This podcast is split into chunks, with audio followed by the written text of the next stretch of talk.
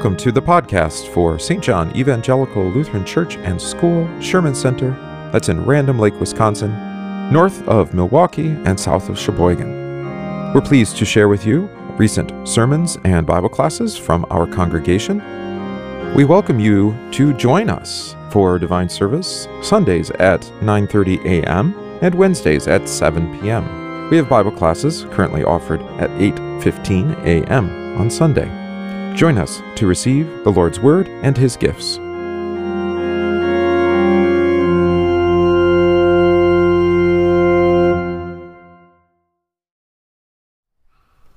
How can one satisfy these people with bread here in the wilderness? In the holy name of Jesus, Amen. Are you a glass half empty or a glass half full sort of person? Do you think of everything in terms of scarcity? Or do you spend your days thanking God for your prosperity? By the most simple, objective measurement of wealth, you're better off than 99% of the people in this world. And 99% of your ancestors, too. You have, and you have in great abundance. And yet, I'd wager to gather that you continue to think in terms of want and lack, poverty and scarcity. Why is this? Because your heart is never satisfied. Your heart is restless, greedy, selfish. You want it all and you want it now. You'll never be content because you never have enough. God gives you to eat of every true tree in the midst of the garden, except for that one, and you'll have that one too. So your whole life is working and consumed by getting more consumables. And finally, when you can't work anymore, now you look back and you lament how little you have to show for yourself. As this is the condition of your heart, according to God's word, so it ex- affects every aspect of your life, from your house and home to your family and work, even in this congregation and school, nothing is ever enough. You apply imaginary hopes and dreams to everything. Now, perhaps these all begin as just goals that you're striving for. You set your hopes for the yield, for the target, for the sales goal, for the school enrollment, for the church attendance. And for a while, you keep at it, trying to attain that goal. But in the striving, it keeps, keeps seeming to get more distant.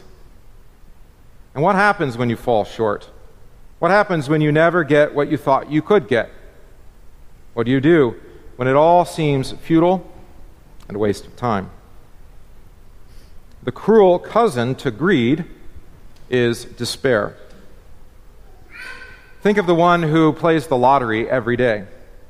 He hopes, he's committed. Someday he's going to recoup all those losses. But almost no one ever does. If he's honest, he'll look back and he'll see how much he wasted. Every dollar, or a dollar every day, every day over your working life, that's $15,000 wasted, down the drain, gone. And then what are you left with as you look back on all that which you wasted? Hopelessness. If not in the midst of it, definitely at the end of it. Why? Because the one who played the lottery every day put his hope where there is no promise. Maybe you do the same. You expect the harvest each year. You hope that the market will bounce back. You believe that if you put the right guy in public office, then it will right the economic ship. You think that if you were running the church, these walls would be busting at the seams. The school's enrollment would be way up.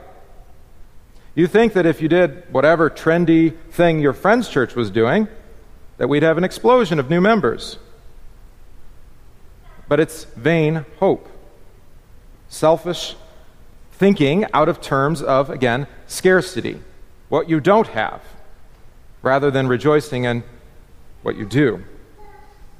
And that makes it a lie, at least according to God's word. You're too busy looking for more to see what's yours already. Now, I don't know how your farm or your business is doing today. I know that most people today say they can't, or at least a fair number of people say they can't pay their rent, and we have record high numbers of unemployment, at least in recent memory. Maybe you have been hard hit by the economic disaster that is the stay at home order. And I'm not saying that our situation here at this church and school isn't any more difficult the future any less uncertain, or our prosperity isn't being threatened. But I would suggest that this is nothing new. There are some in this congregation, maybe even in the pews today, who've been through a Great Depression, through multiple world wars, who've seen great political and economic instability. They've even lived through this congregation, perhaps, seeing splits and divides, and even our church body, the Missouri Synod, splitting in the 60s and 70s. Maybe even today you're looking around and what you see is decay and that which you built up crumbling. You remember the lean years and you remember the years of plenty. But those who remain and those who went before us, who now rest in faith out back from all their labors, will remind you that this is nothing new. And they'll remind you what got them through, or rather, who saw them through. No matter what their life was like physically, they were always rich, with a glass not half full or half empty, but rather completely full, a cup that runneth over. Of course, you know where this is going. Our brothers and sisters who came before us, who made it through, they had Jesus. His promises, His gifts, not their vain, selfish hopes and dreams. And you have Jesus. You have His promises, and you, too, have His gifts. No matter what you already have, is more than you could ever hope for. And yet, your heart is selfish, wanting, and never finding. But I love the way that one church father said it our hearts are restless until they find their rest in Jesus. So today, Jesus looks upon you and he has compassion on you. He sees your hunger and he feeds you. You know your need and he provides for you. He takes your eyes off of the vain pursuit for more and bigger and better and instead fixes your eyes on him. You have been with him for these three days, and you hear his words. It is finished. It is finished. Everything and anything that your heart wanted is yours already in Jesus. So, why then has your pursuit of happiness been so fruitless? Why is nothing ever enough? Because Jesus has already given you what you need. You were adopted by God, the Father, through holy baptism and clothed in your brother Jesus. You are forgiven of all your selfish greed and despair by Jesus' suffering and death. Your hunger and thirst to be enough for God and enough for heaven has been satisfied as Jesus feeds you his body and blood that makes you more than enough, holy and righteous in his name. So today you could be like those disciples, look around and in desperation cry out, How can one satisfy these people with bread here in this wilderness? Jesus, look around. Don't you see that COVID 19 is raging? Economies are collapsing. The political sphere is devolving into struggles for power. We're in the wilderness. There's never going to be enough.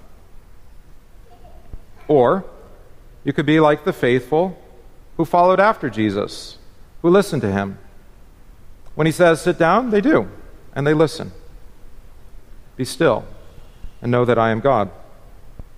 And he took the seven loaves and gave thanks, broke them, and gave them to his disciples to set before them. And they set them before the multitude.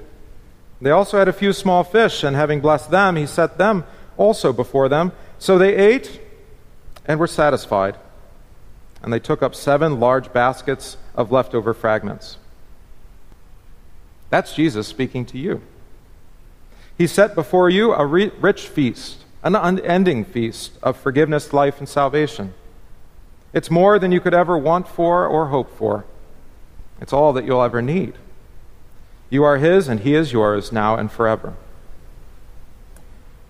So may the peace of God, which surpasses all understanding, guard your hearts and minds through Christ Jesus your Lord. Amen.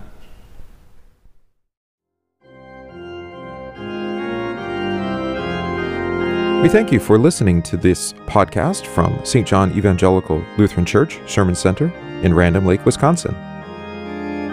If this podcast is of benefit to you, please consider supporting the work of St. John by visiting stjohnrandomlake.org, that's stjohnrandomlake.org, slash support, and give today.